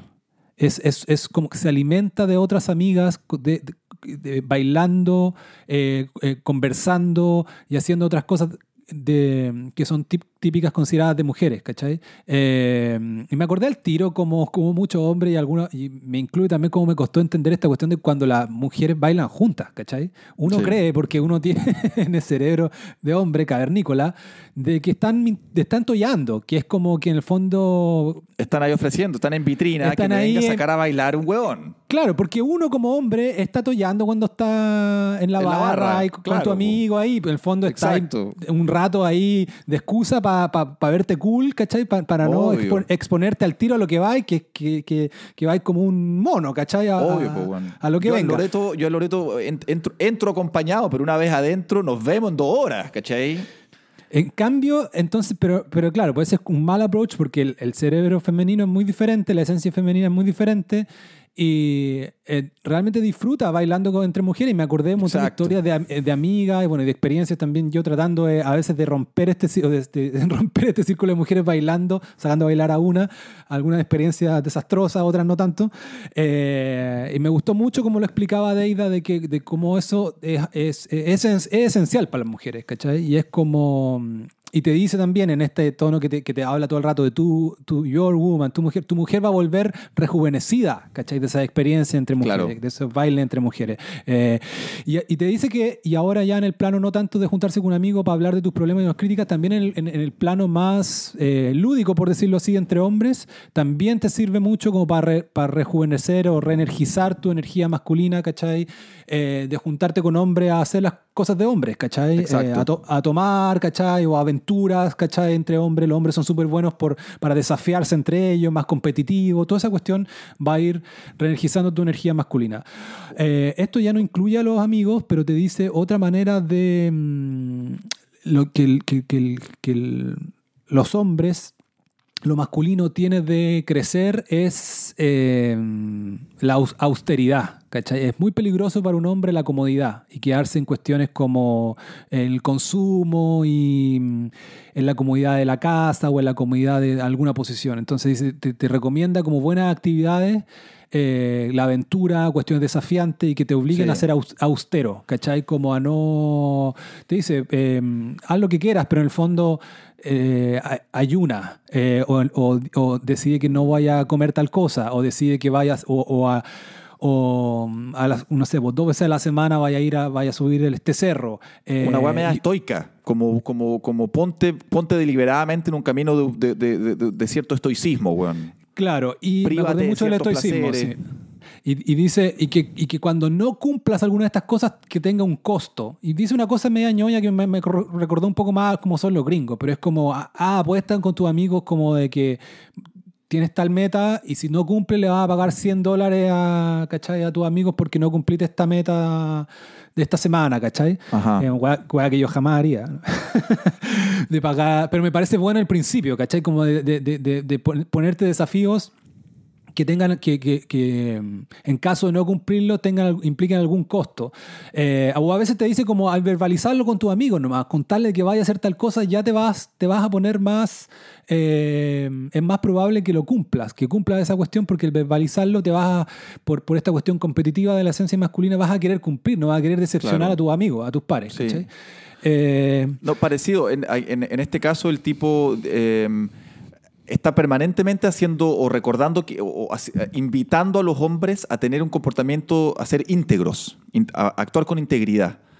Eh, y al menos yo lo entiendo así. Cuando uno actúa con integridad, uno no está, uno no está actuando necesariamente, uno no actúa con integridad para, para el resto, para que el resto te vea actuando con integridad, sino que también por una cosa personal, más bien un código moral o un, cierto talante ético. Eh, y en eso el huevón está. eh, eh, eh, invita al hombre, al- a este nice guy, para salir de, esta- de este círculo tóxico de, de estar tratando de complacer al resto en vez de preocuparse de las necesidades de uno mismo. Un poco cómo empezar, cómo salir de este lugar cuando hay estado tantos años, weón, eh, con un paradigma de tratando de, de- cumplir las expectativas, las expectativas que otros tienen sobre ti, cómo salir de ese círculo. Eh, un poco cómo encontrar, casi que usando una frase más de tu libro, cómo encontrar tu propio propósito siendo que estás, eh, hace- llevas tanto tiempo confundido. Y dice, nada, eh, empieza a hacer actividades que sean estereotípicamente masculinas, weón. Métete al gimnasio, weón. Júntate con tu amigo a tomar cerveza, weón. Cómprate un PlayStation. Eh, no sé, esto ya es de mi propia cosecha. Mastúrbate con porno, ¿cachai? Eso, po, cosas que sean eh, eh, estereotípicamente, casi que, casi cari- al punto que caricaturiz, caricaturi, caricaturiz, catica- una caricatura de lo masculino. Eh, eh, no sé, encuentra un hobby, toca guitarra, weón, eh, em, em, em, forma una banda de rock. Porque mientras, uno, mientras más se te vayan definiendo tus categorías masculinas, eh, más atractivo vas a ser para la mujer y más también vas a gastar tu energía en... en- o sea, eh, mucho de esto tiene que ver también con, con agotar tus energías en- en- para, para después no, que estas energías no se te vayan en una pelea con tu mujer, weón, o en, o en tirarle mierda a tus amigos. Eh, no sé si hace sentido, weón. Sí, me acordé del... Sí, es más novedoso lo que dices tú, porque me parece que David Deida es un poquito más a zetas, como, como no, no, no es tanto así como a lo... No, no, no te aconsejaría eh, lo del porno, o tanto como... Eh, pero esa fue Tanto- cosecha personal. Esa la tiré yo. tan- Esa o- la tiré o- yo. No, no, pero está bien, pero, pero eh, eh, me parece ok que, que- tengan los- alguna diferencia el- los libros, pero me acordé con lo que dices del, de este personaje, no sé si tú has visto I Love You Man, I Love You Man, la película de media como del círculo, no sé si de Judd Apatow, pero sino de un director de su círculo, que está con Paul Rudd y Jason Segel, donde mm, Paul Rudd se va a casar y es un nice guy y no tiene amigos. No tiene como casi que no tiene amigos para invitar al para que, pa que sea su, su padrino de matrimonio. ¿No, ¿No la viste? No. No la vi. Es una co- comedia típica, es bien- igual, diría que está entre las mejores de los últimos 10 años. Eh, pero es chistoso igual porque, nada, pues Paul Rudd ahí es como un flan igual, pues, no tiene amigos, ¿cachai? Y es como, y es súper, eh, es nice guy y, todas las amigas de su pareja lo adoran, ¿cachai? Pero en el fondo es como, te, dice, te dice igual bastante la película de que es un hombre incompleto que hasta la misma mujer, su mujer, su, futura mujer, porque se van a casar, le busca como, le, le pone una cita con un amigo para que tenga un amigo, po, ¿cachai? Eh, su madre. el- me hace acordar también de que en The Way of the Superior Man se insiste mucho con el tema de que eh, todas estas cosas que parecieran ser, que alguien quizás con mala fe podría leer como anti-mujer, eh, en el fondo son pro-mujer en el sentido de que si un hombre tiene su vida independiente, si tiene amigos, si tiene su propósito, como ya he insistido majaderamente, eh, a la mujer le va a parecer más atractivo y, finalmente la relación va a ser más plena. Eh, no puedes transformar a tu mujer en tu amiga, te dice también. Eh, todo eso es depolarizar la relación. Eh, y cada, cada, cada retroceso en tu deber o en tu, o en tu aproximación al ideal masculino hace, deja espacio para que tu mujer eh, empiece a, a volverse más masculina a ella. Eh, y eso genera una, suerte, una serie de nuevos problemas y ambos van a estar infelices y, va- y van a empezar a dejar de atraerse sexualmente, sobre todo si era una pareja eh, po- eh, polarizada. Eh, y eso me pareció muy, muy interesante, me parece que lo he visto, lo he experimentado en parte. eh, y te- es muy, muy insistente con el tema de que de- en una pareja donde sea esta cuestión de los polos, tu mujer quiere que tú tomes, tomes iniciativa, que tú decidas, que tengas claridad, que tengas orientación. Eh, te dice también, no, esto no significa que tú tengas que ser millonario y que tengas que ser, ¿cachai? Mm, eh, James Bond y nada de eso. Tú puedes, puedes incluso puedes, puedes tener un... Puedes ser relativamente pobre o puede ser eh, o, pueden tener los, roles de trabajo inversos. Puedes estar tú en la casa y ella trabajar y ser senadora. Eh, pero si tú tienes claro tu propósito y tienes, eh, eres disciplinado y tienes tu, tu- como tu vida eh, eh, clara, ¿cachai? Tu, tu horizonte es claro, vas no vas a generar estos problemas y vas a mantener esta polaridad que yo te decía. Da, da buenos Parte, ejemplos. en parte- par- parte de esto, el, el, eh, Glover dice que tiene que ver con. Ahí le, le mete el argumento histórico. Dice que por primera vez en la historia moderna de Occidente, después de la Segunda Guerra Mundial, eh, ocurrió algo como una hiperfeminización de lo masculino. Eh, quizás, estoy, quizás estoy exagerando un poco los términos, pero básicamente él dice, el hombre, el, el- padre estaba todo el día trabajando en la oficina eh, y con la, la mujer empezó a tener más espacios de protagonismo en la vida social. Entonces los, los hombres iban al colegio y en el colegio la, la mayoría de las, de las profesoras eran, bueno, profesoras mujeres. Entonces, eh, además de pasar matemáticas y castellano, uno, uno, iba aprendiendo a complacer a las mujeres, eh, a la mujer, a la, profesora o a la mamá. Eh, y, que, una parte fundamental de como la formación de los hombres empezó a tener que ver con complacer a las mujeres y con empezar a complacer el, el- el- como el, el estereotipo de masculinidad que la mujer te da, no el hombre. Y ahí el tipo habla de, una- de- que hay una suerte de crisis de masculinidad en Occidente. Eh, y ahí yo me acordé de un libro que me leí que se llama, este, este es más arquetípico, así más parecido a lo que, a lo que te tocó a ti. Eh, King Warrior Magician Lover, eh, Lover el rey, el, el mago, el guerrero y el amante. Y básicamente el libro dice que los hombres estamos pasando por una crisis de masculinidad eh, y que un elemento importante de la crisis de masculinidad es que ya no tenemos grandes referentes masculinos y que en parte eso puede estar explicado que en la cultura occidental moderna no tenemos eh, el acto de iniciación, que es muy importante como para que, que marca una diferencia entre ser un niño y pasar a ser un hombre adulto con responsabilidades y comportarse como un adulto. En el caso de las mujeres, la menstruación es, es, como, es muy fuerte. Eh, es, un hecho biológico y, metabólico que te marca para siempre y, y, que después siempre te va, te va recordando una vez al mes, la mujer sangre, qué sé yo, y tiene una cosa hormonal muy potente, una va que los hombres no entendemos. En cambio, los hombres nos quedamos sin ritos, sin ritos de iniciación que existían en todas las culturas, en las culturas indígenas, tenían un momento en que, yo me acuerdo en Scout teníamos una wea, como el bautizo. Eh, en que básicamente, y en, las culturas más tribales, esta wea significaba que te tiraban solo a la montaña durante una semana y tenían que cazar un jabalí, volver con los huesos del, del, león colgando del cuello, ¿cachai? O sea, una wea como de, una wea real.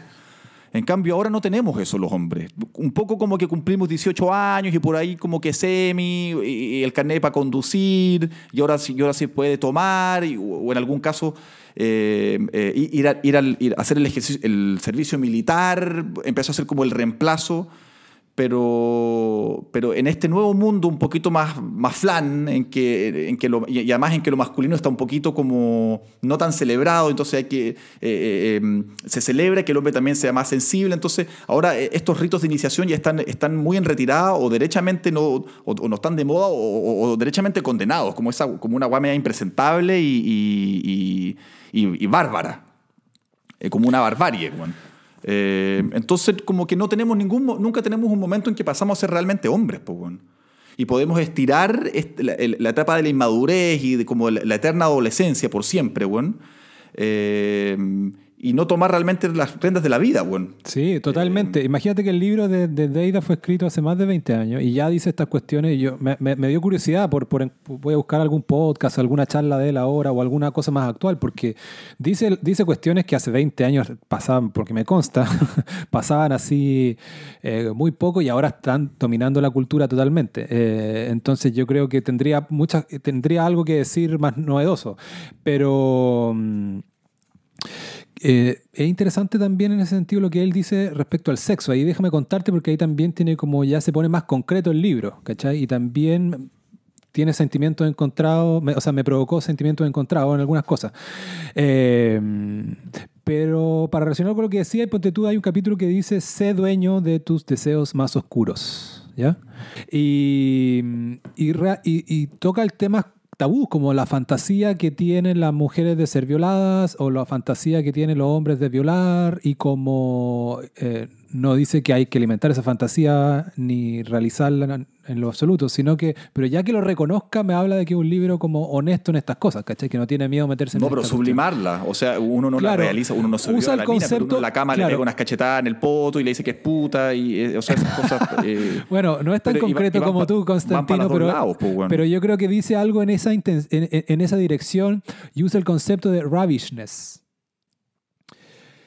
Pero se refiere como a tus deseos de, de ¿cachai? De mm, someter a veces como en el sexo y a veces el, deseo que tiene la mujer de, rendirse, ¿cachai? Ante el hombre, de, expresar esos deseos, ¿cachai? De hacerlo de manera ética y beneficiosa para ambos, pero si tú no expresas esos deseos, si no los materializas, ¿cachai? En la cama o, en otros aspectos, esos deseos van, van a expresarse de manera mucho más perjudiciales y torcidas. Vas a empezar a querer a controlar a tu mujer en otras cosas, ¿cachai? En cosas de su vida. Eh, me parece eh, si bien no es como una guía tan detallada de cómo materializar esa cuestión, me, me, me cae bien, ¿cachai? Como de, de, hazte cargo de tus deseos más oscuros, exprésalos de manera, ¿cachai? Eh, saludable y no te los guardes, ¿cachai? Porque si no, van a aparecer de otra manera y van a destruir la relación más que... Mm. Y ahí se pone, igual se pone un poco medio yoga en el sentido de como cuando se refiere como al sexo mismo, ¿cachai? Como, como ya se como siente la respiración de tu mujer, ¿cachai? Es como vuélvanse uno uno, un poco así, pero pese a todo lo yogi que es, no es un yogi flans porque usa este concepto de ravishness eh, y de, nada, pues de, de, de, que uno usa el rol de someter y al otro de ser sometido. Te recuerdo, como te dije al principio, que, que, que, usa estas cuestiones como masculino y femenino como un poco la regla general, pero también te recuerda a veces que hay mujeres que son así, que son, hay mujeres que tienen esencia masculina y hombres que son femeninos, y hay parejas que son así. Eh, y me hace sentido también, también lo veo en el... ¿Sabes qué mujer yo creo que tiene una esencia masculina y que es media famosa de la farándula? A ver. Eh, es que me, apareció en Instagram hoy día. eh, Pamela Díaz. ¿Tú la cachai? ¿La fiera? Sí, pues la fiera. Completamente, pues, weón. Sí, pues, es guapísima y todo, ¿cachai? Eh, pero tiene esencia masculina. po. Me imagino a ella O sea, muy tiene esa cosa dominante. dominante, pues, weón. Sí, po, claro. Eh, y no me imagino un hombre hiper masculino. eh, ¿Quién? ¿A, a- a Manuel Neira? exacto. Esa exacto. era la, esa era la, esa era la fórmula ahí, weón. Sí, po, ahí era una buena fórmula. Eh, Sí, pues, el llavero, eh, pero no, pero no quiero decir ninguneándolo. En el fondo es que existen estas mujeres mm, que son más dominantes y más, más- y más masculinas y, y son guapísimas igual, ¿cachai?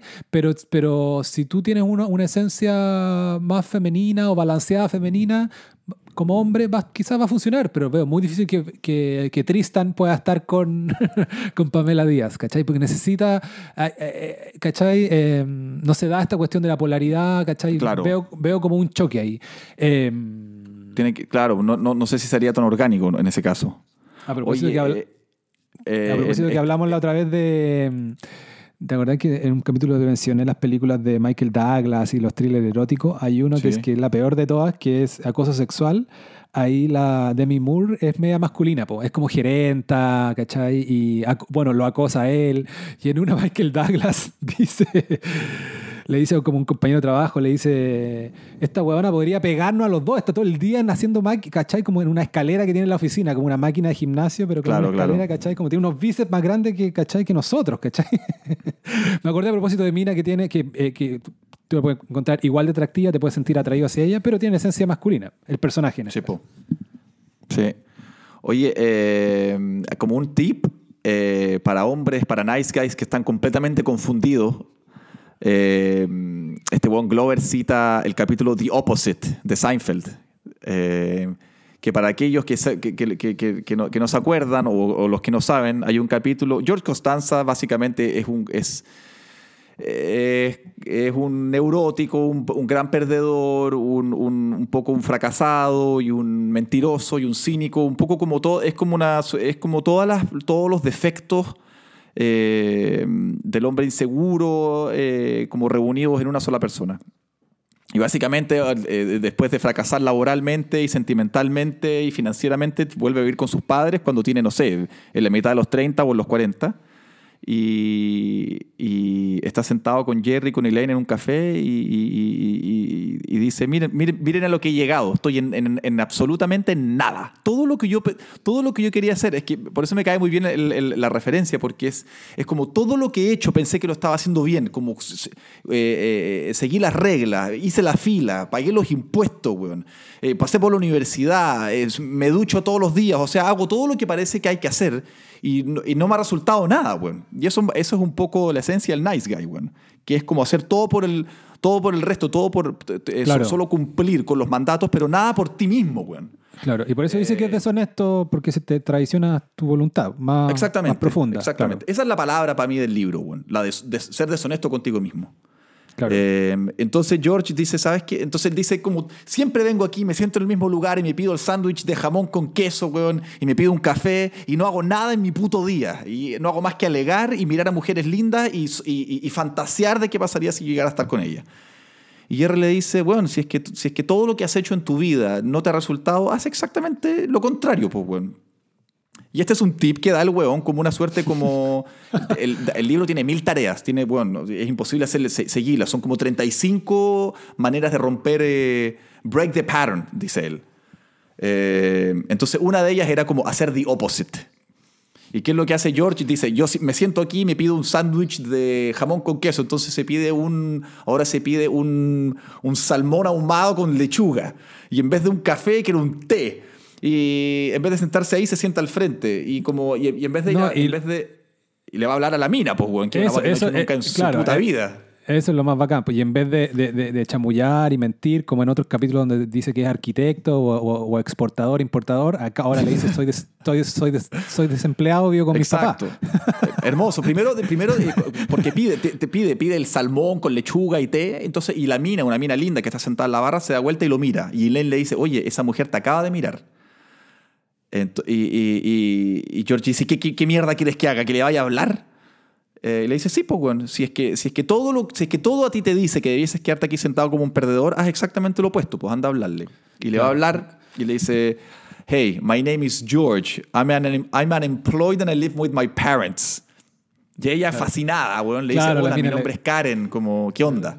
Le brilla No, el después el libro es espectacular, después el capítulo es espectacular, weón. No, Se uno de los pelea con los buenos en el capítulos. cine. Sí, pues, los mejores capítulos reivindicado por, por, por Robert Glover en su libro. eh, Llega, el, eh, encuentra trabajo, encuentra el trabajo en los New York Yankees porque manda al, al dueño de los New York Yankees a la mierda. Bueno, en fin, el- el- Claro. toda esta Eh, anécdota eh, era para decir como que hay veces que hay que hacer exactamente lo contrario, pues, weón. Claro, hoy- obviamente la, la cuestión de Seinfeld es humorística, si uno lo sigue al pie de la letra pues, te va a llegar una cachetada o, te- o no te va a pescar, ¿cachai? Como a, la- la- a una mina si le decís, pero, pero se entiende la, moraleja, ¿cachai? Como ser, ser honesto, ¿cachai? Como no bullshit. Pero no eh, solo ser honesto, también romper patrones, weón. Yo que ahora he estado durmiendo mal todo el año, me voy a dormir con el computador abierto y me digo, Constantino, deja el computador en el escritorio, nada, me voy con, con la televisión ahí y me despierto. O sea, y al final uno repite patrones y uno dice, eh, que- claro, no, es que esto va a cambiar cuando. Puta, no, weón. ¿Qué cuesta, weón? Si son pequeños patrones que uno, que uno tiene que ir cambiando, weón. David, David Dade en una parte que, que tiene, parece que la parte donde dice encuentra tu propósito o, o- o- experimenta con la austeridad, dice anda a acampar solo al bosque eh, y no lleves nada, ninguna distracción, ni un libro. ya como una jugada ya ultra espiritual. Ya de, de- La cagó. no, pero, pero igual, igual me cae bien como esa cuestión de, mm, de no tener distracciones para que, para que, sobre todo para la gente que está en crisis y no tenéis claro tu propósito o tenéis un problema. Si tú tenés claro tu, tu, tu propósito, si no estás en crisis, va a ir al bosque a cagarte frío y a, ¿cachai? a que te piquen los mosquitos. Pero, son, pero si no, son buenas ideas de, no tener excusas para para tener la conversación contigo mismo que has estado pateando todo el tiempo. ¿Cachai? Eh, y resolver esas cuestiones. Y, es y, y- y con lo que decís tú del computador, me acuerdo que, bueno, me pasa a mí lo mismo, pero si no con el celular o si no con otra cosa, ¿cachai? Uno se llena de objetos y de cuestiones que a veces te sirven como, como sucedáneo, ¿cachai? Para, como distracción y para seguir pateando otras cuestiones que tenéis pendientes. En ese sentido, Obvio. bueno. Déjame volver al sexo, que hay otras cosas que dice mm, David Deda que son interesantes. Me gustó la manera def- define el orgasmo masculino y el orgasmo femenino. Te dice que el todo esto tampoco es como que está descubriendo algo, y muchas de estas cosas no son gran descubrimientos, sino que obviamente es sabiduría, a veces sentido común, No, pero otras Cristóbal, cosas. me cae, me cae muy bien que, que, que, que, o sea, que nos, que nos recuerdes a mí y a los auditores la polaridad de lo masculino y lo femenino y de, lo, y, y de, y de algo tan distinto como el orgasmo masculino y el orgasmo femenino en un, en un, en un tiempo en que parecemos, parece- eh, parecemos haber olvidado que los hombres y las mujeres somos muy distintos. Bueno. Cosas que teníamos claras hasta ayer ahora son como no, todos somos iguales. Entonces, Sí, total. estamos muy ¿no? confundidos, weón. Sí, por eso te digo, me interesaría mucho ver qué dice ahora Deida eh, hoy día, porque eh, imagínate, para 1997 dice, eh, hay muchas mujeres que son, tienen esencia masculina y, y trabajar y ser ingeniera y presidenta está todo bien y con eso se van a sentir realizadas. Pero hay una gran cantidad de mujeres que tienen esencia femenina y se están viendo forzadas a hacer cosas que no quieren Exacto. eh, forzadas entre comillas, obviamente, pero en el fondo se está instando a que sean, que, que asuman un rol más masculino y, se, y, y- y- algo les pasa, están deprimidas, ¿cachai? No están realizadas y es porque no tienen esencia masculina, ¿cachai? Eh, bueno, y para volver a lo del orgasmo, dice, bueno, el orgasmo de los hombres, en el caso de los hombres es liberación de estrés. ¿Ya? Como un montón de otras cosas en la vida de los hombres que generan placer en la vida de los hombres. Y acá da, da muchos ejemplos con el deporte. ¿Cachai? O sea, como qué más estresante, ¿cachai? Que un partido de fútbol americano tenía otro rival al frente que quiere destruirte, que quiere, ¿cachai? Como Claro. eh, llevarte al piso, ¿cachai? Quitarte esa pelota. Eh, pero una vez que lograste hacer marcar el punto, o, o- o con mayor razón, una vez que terminaste el partido y celebras, esa es una liberación de estrés gigantesca, ¿cachai? Y así en, en todos los otros deportes prácticamente, qué sé yo. Y, el- y en el orgasmo, ¿cachai? Del hombre dice es igual. Eh, el orgasmo de la las mu- mujeres no, ma- no me acuerdo muy bien lo que dice. Que la pero en el mujer, fondo, la mujer es como un futbolista americano que te quiere hacer mierda también. No, no, no me acuerdo cómo define, pero, en el fondo no, no funciona así el orgasmo de la mujer. Bueno, y eso lo sabemos, y eso se sabe. No hay que leerse este libro. Todos sabemos que la mujer llega puede tener mucho orgasmo, ¿cachai? O ni uno. Eh, O o ni uno, claro, eh, o fingir, ¿cachai? Es como un mundo aparte en tema de orgasmo. Eh, dice tam- pero dice también de que el hombre otra no, wea, o no- sea, si te ponía a pensar, como que también es una va que damos como por Sí, las mujeres fingen los orgasmos o no sé qué. Eh, Otro, o sea, es como otro, otro, otro universo, pues, weón. Sí, po. Pese Otra- que un, hombre, ta- un hombre también Un- puede un ser... nivel de, un nivel de deshonestidad ya. Una, des- una deshonestidad original. Una, una suerte de pecado original. Fingió el orgasmo.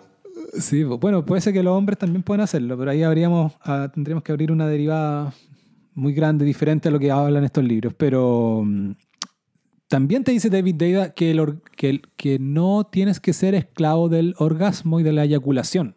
Y, ese es- y ahí me pareció muy interesante lo que dice. Esa guaya estado del amor y el sexo, pues. Claro, aquí se pone muy, se pone un poco también medio, medio, medio tantra, sting, sexo, ocho horas en algunas cosas. Sí, pues. Eh, pero, pero me pareció interesante cuando lo plantea eh, en, en esto, por ejemplo. Te dice, la mujer que te, ha, que te da sexo oral y que te, o que te hace un handjob o que, que- o que tira contigo y, tú te vas como el objetivo principal, quizás a veces más o menos rápido. En el fondo es, es una suerte de engaño. Tú crees que está todo bien con ese sexo, pero en el fondo la, pero en el fondo, la mujer eh, cachó que, que, que con eso te va, te domina ella, ¿cachai? Ella como que te aprieta un botón, ya sabe, y sabe cómo ha- hacer... eh, eh, Darte placer, Como- como darte placer y llevarte al orgasmo y a la eyaculación, eso, ¿ya? ¿Y que, eso, y que eso es una suerte de subyugación? Exacto, lo plantea así como que y que mm, y no es no, no es lo no es la, el sexo pleno ni ideal para nada esa cuestión, sino que es nada, pues un sexo donde el- que no es esclavo de la eyaculación, donde puedes, ¿cachai? Eh, el hombre puede controlar la duración de la, del acto sexual, ¿cachai? Eh, y donde ambos, ¿cachai? Disfrutan plenamente y llegan, no sé, pues, a niveles de placer y de bliss y de toda esa cuestión. Y ahí se pone un poquito más sting sexotántrico. Pero me pareció interesante eso. Me pareció interesante como eso de, como esa falsa creencia de que está todo bien con el sexo del hombre que llega, ¿cachai? Como a liberar estrés de la oficina y su mujer eh, le hace sexo oral o tiene una cuestión así, ¿cachai? Y él cree que como, puta, weón, la raja, como me trata mi mujer, pero en el fondo se está volviendo como esclavo de eso, ¿cachai? Y, como, y la mujer en algún lugar profundo de ella sabe que tiene como este poder sobre él, ¿cachai? Eh, interesante como teoría. Bueno, de nuevo, es que hemos confundido tanto los roles, weón, eh, hace, años. Y uno, y- entonces, claro, uno, uno, uno ha visto porno mucho tiempo, o, que te hagan un mamón eh, tomándote un whisky después de la pega, o uno se dice, eso, eso, es lo que, eso es lo que yo quiero, pero en realidad, ¿es en, ¿es en realidad eso lo que uno quiere, weón? Sí, po. y, te, y te, te insta, David Deida te insta como a que si tu vida en general está más libre de estrés, vas a tener menos necesidad de que el sexo sea una cuestión para liberar ese estrés. Entonces, y eso te lo, te lo alinea con el tema de la eyaculación y del orgasmo masculino. Pues en el fondo... No, mira qué interesante. Eh, ah, perdón, eh, eh, termina. eh. No, no, que en el fondo, ya que us- usamos la figura ya del, del hombre, que, de, no sé, pues el oficinista que llega estresadísimo a la casa, el acto sexual, y, y volvamos de nuevo a Michael Douglas, pues, Michael Douglas en Bajo Instinto con la chica que no es Sharon Stone y que, es, que esa escena es espectacular, ¿cachai? Donde son como tres bombeos nomás y, y se va al tiro. Eh, y es como Los mejores el- son eso. ¿Cachai? Ahí el sexo es como, como la máxima libera- liberación de, de- de estrés, ¿cachai? Estuvo, estuvo Sí. estresado todo el día en la oficina, llega tarde. eh, bueno, me decían en esta película con esta tipa morena algo tenía como una cosa media de poder, una relación como de poder y de colega y quién domina al otro, una cosa así. Eh, como una cosa como de estrés y sometimiento, ¿cachai? Y una, una hueá que dura 30 segundos. Eh, y nada, Oye, por lo que te yo estoy defiendo. muy estresado, de verdad muy estresado, no, ah, yo no pienso en sexo, weón. No se me para la pirula, weón, si estoy muy ah, estresado. bueno, claro, sí, po, sí po. eso también, sí, po. no, si esto no es unidimensional, pues hay distintas versiones de la misma, del, del, de- claro, sí, sí. o sí, sea, de hay nuevo, tres- hay niveles de estrés, ¿cachai? O sea, si Sí, estoy pues hay niveles de weá, estrés, llevo- claro. Si es, que, si es que mañana tengo que, que hacer una presentación ante, todo, ante, ante toda la planta superior de la compañía, weón, y Ah, no, claro, no, claro. no, no me da. no, pero, si, da pero si ya estás en un ánimo de que llegaste a tu casa, ya cerraste como el día y que ir relas- como entre, no sé, pues este, está en ese Perdió ámbito. ¿cachai? Perdió el colo. No, pero está en ese pico. ámbito de que de- hay- es que hay gente que tiene ese. de- yo me acuerdo también de en la universidad, yo nunca fui tan así, siempre me llamó la atención como, como esos compañeros que decían, ya anunciaban, saliendo de este examen o de esta prueba, me, me voy a hacer mierda, ¿cachai? Como ya preparaban la weá como... Y, y, me hace sentido como, como la weá masculina de liberar el estrés, ¿cachai? Como de moverse como estrés y casi de disfrutar y después disfrutar lo que te libera más, que, que puede ser cinco, cinco piscolas o puede ser, ¿cachai? Sexo rápido, o la weá que Nos veníamos de vuelta de... Fuimos con un grupo... Tú, tú los conoces, el pabellón patrio. Habíamos estado en Tongoy para el 18 de septiembre y veníamos en el auto eh, y un amigo que, que, claro, uno, uno, va el 18 de septiembre a Tongoy y uno dice, puta, me voy a agarrar una mina, me voy a tirar una mina por aquí, por allá, qué sé yo. Veníamos de vuelta en el auto y este amigo no había tenido éxito en ningún departamento. No se había agarrado a nadie, no había tirado con nadie. era un domingo, 250 lucas abajo, tres días de caña, o sea, un poco frustrado. Porque dice, llegando a Santiago me voy a correr una paja del de una catedral. y esa weá quedó ahora instalada, está instalada la weá, una paja porte de una catedral. Todos hemos estado ahí, todos hemos estado ahí. Solidaridad con Solidarity. Con... Solidarity. Dignity. Dignity. Oye, eh, bueno, Respecto al. Bueno, entonces te dice que si tú. Si, sobre todo le dice a los que tienen el problema de, eyaculación precoz, que es un problema bastante generalizado en el género masculino, y no sé por qué pienso yo que cada vez más, ¿cachai? Como una cosa de las generaciones, ¿cachai? Eh, las sus soluciones tienen que ver con, con, con no ser esclavo del orgasmo y tener una actitud en general en tu vida más relajada. Y se va a cuestiones ya más concretas, ¿cachai? Que tienen que ver con ejercicio de respiración, pero todo apuntan como al relajo. Y en algunas otras cosas ya me parecieron más chumuyentas, más, ya más yogi, tipo ya como... Eh, suprimir el orgasmo con un ejercicio. Hay un ejercicio que, lo, que más de alguna vez lo he escuchado ya, que tiene que ver con, con aprender a, a, como a sacar músculo casi como en la zona entre el, entre el escroto y el ano de los hombres, que es básicamente como el es como el, el, mismo músculo que haces cuando, cuando uno está haciendo, cuando, estáis meando y que lo, y, medio que queréis cortar el, el chorro. Sí, sí, sí. Eso mismo, ¿cachai? Eh, haciendo ejercicio puedes reforzar esa cuestión y ya llega a un momento de decirte como el, como el orgasmo eh, inverso o, como, como un orgasmo que es sin eyaculación, ¿cachai? Y que es como que en el fondo, no sé, yo no entendí si es real o metafórico, que dice que es como eyaculación interior, columna vertebral, ya como ya es como me pareció una weá demasiado yogi. Eso es el estado del amor y el sexo, bueno. El estado del amor y el sexo es tú tienes sexo y cuando te vas a ir cortado, eh, controlas, no te vas no te vas y no te vas. Y, si eres capaz después de eh, mantener ese estado de excitación y estimulación sexual y seguir penetrando a la mujer pero sin irte cortado, es, ese ya es el nirvana. Ese es el real nirvana, pues, bueno. No esa weá que uno hace en la cueva como meditando 40 días, pues, bueno. Ese es, eh, ahí llega a un estado ya de, de no sé qué, weón.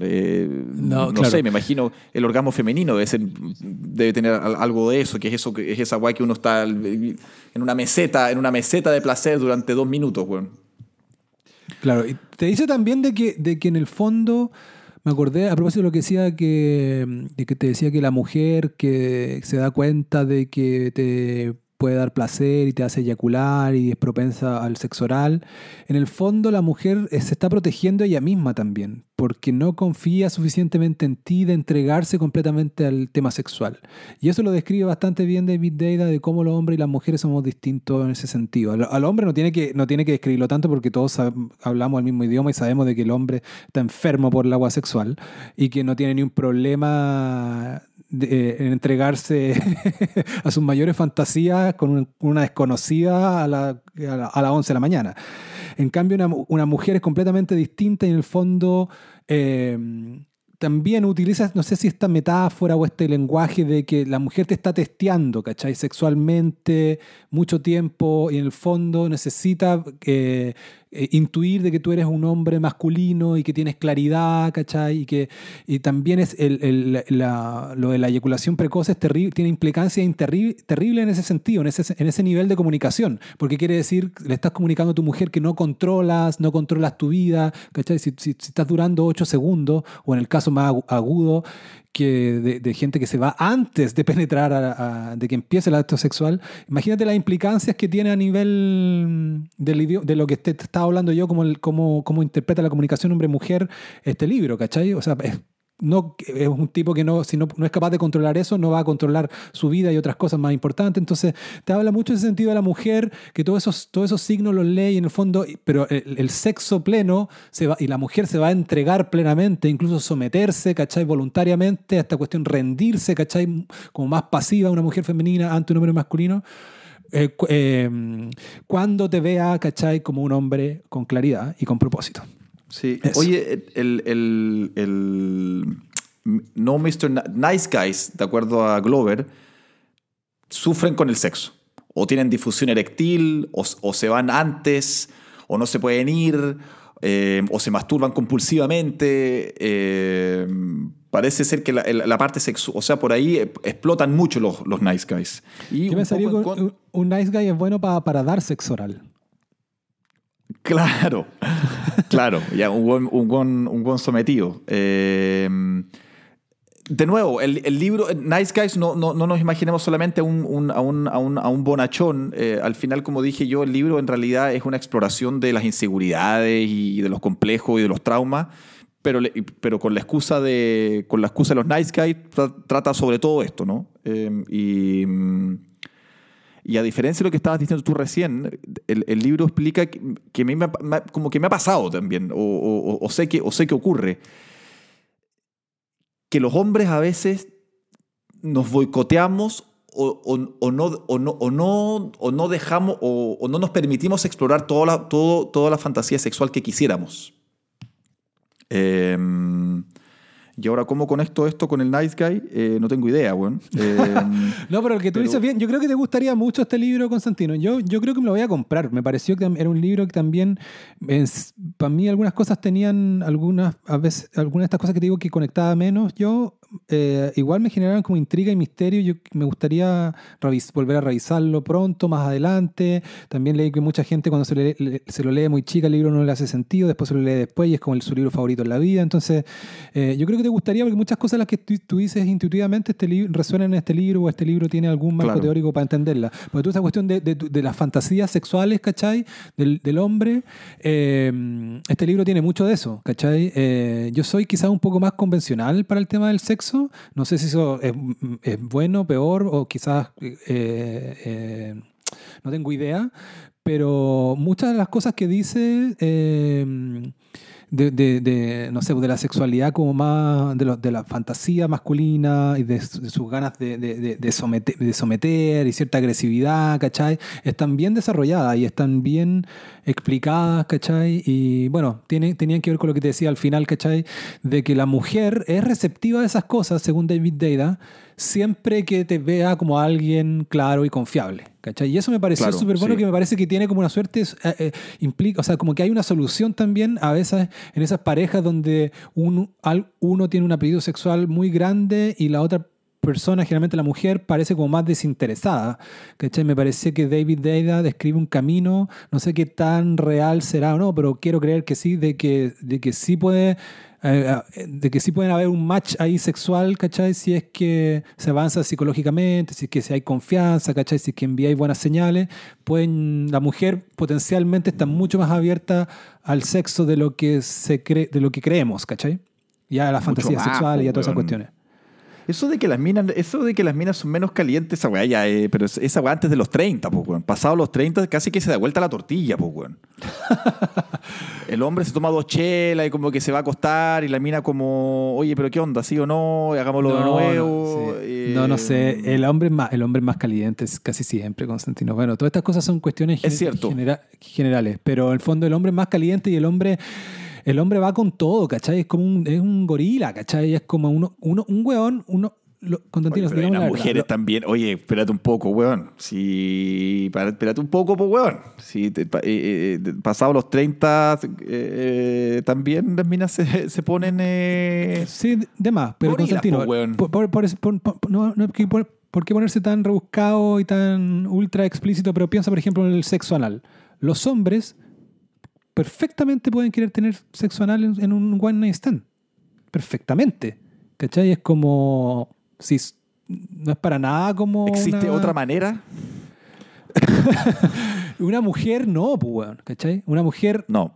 en, general. no te pasa el, no te pasa el culo la primer, no te pasa el culo la primera noche. Exacto. Es- Eso es por, es por- es por dar un ejemplo, ¿cachai? Para no estar hablando siempre ahí de las fantasías ahí arriba, ¿cachai? Para decir algo más concreto y que, y que y todos pueden, pueden más o menos encontrar algo de verdad. Lo que pasa con el sexo anal, lo que pasa es que el sexo anal es una weá que es más como, eh, eh, ¿cómo se dice? Como es de una sola línea. Eh, de- lo que quiero decir es como, sonó, sonó tengo que explicar, o sea, no dije nada recién, pero digo, es, en digo, el sexo anal no necesariamente va a ser placentero para la mujer, weón.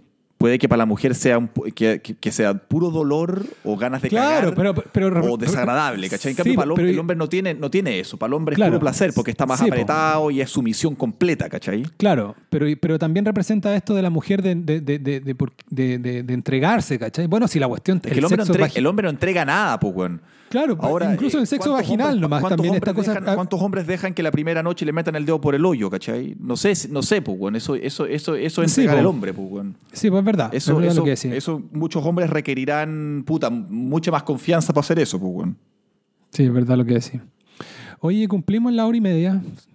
Ah, yo creo que es una buen, un buen momento para irnos despidiendo. Pues nos despidiendo, sí, pues, weón. Sí, no sé si tú quieres agregar este algo libro, más de, sí, quiero agregar algo. Este libro yo no lo recomiendo, weón. Eh, el libro No More Mr. Nice Guy. Yo recomendaría más como la una vers- como verse como un verse como un eh, como un, un, un- un YouTube de la wea de 20 minutos. ¿Te, pas- te pareció muy reiterativo? Puf, redundante hasta el, hasta el infinito. Mr. Claro. Ni- o sea, porque los nice guys son, eh, son, eh, tienden a ser manipuladores y son pasivo-agresivos porque, no está- porque no están en contacto con lo que ellos quieren y por lo tanto tienen problemas de pareja. En el caso de Jason, por ejemplo, que tiene una relación muy larga de 10 años con su pareja, él eh, eyacula antes y Jason me fue a ver durante un año uf, y así, va y de nuevo, y de nuevo, y de nuevo. Em, sí. Así que yo, yo- Ya, yo- no, yo me- diría, tiene que haber alguna versión resumida y además hay una versión práctica del libro, porque el libro básicamente, eso, eso me cayó un poco mejor del libro, aunque me pareció que los consejos eran medio, medio neude. Eh, digo, medio un poco, po- semi-obvios. Eh,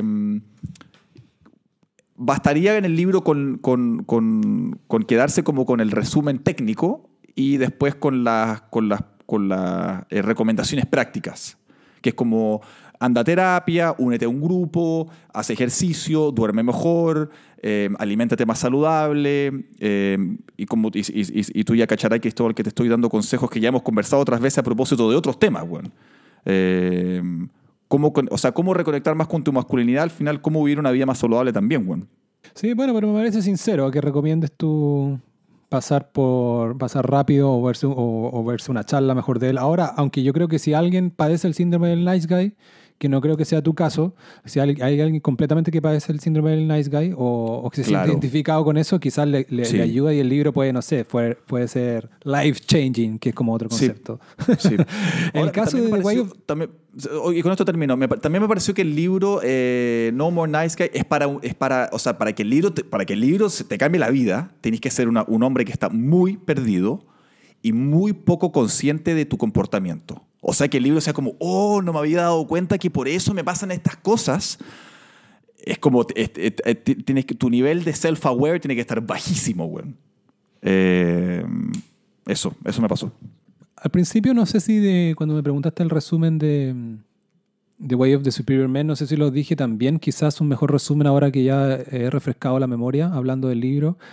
Es decir, que es como un llamado a la acción a los hombres a ser una suerte, a no ser el típico macho idiota, ni tampoco ser el típico hombre sensible flan, sino que se abrazar la masculinidad y ser en ciertas cuotas sensible y estar en paz con eso. Eh, me parece que es bueno como libro de autoayuda, o sea, si a alguien le interesa como aplicar esos consejos eh, para su vida, eh, esto obviamente es un... Hay gente que esos consejos le van a hacer más sentido, hay gente que por naturaleza hay hombres que son hiper masculinos y están hiper enfocados y este libro quizás no va a sumar nada, ¿cachai? Pero también parece bueno como sencillamente como exploración de la naturaleza, naturaleza humana, sobre todo por el tema de la polaridad, por entender cómo somos los hombres y las mujeres los distintos que somos. Eh, me parece por ese lado es súper valioso. Y por eso, te, por eso me, te, dije por ahí que lo, que lo podrían leer los guionistas o la gente eh, del ámbito de la ficción, porque da muy buenas ideas de, de los ámbitos muy diferentes que habitamos, las esferas muy diferentes que habitamos los hombres y las mujeres. Oye, muchas gracias Cristóbal. Gracias, nos escuchamos. Chao, chao. Chao, chao.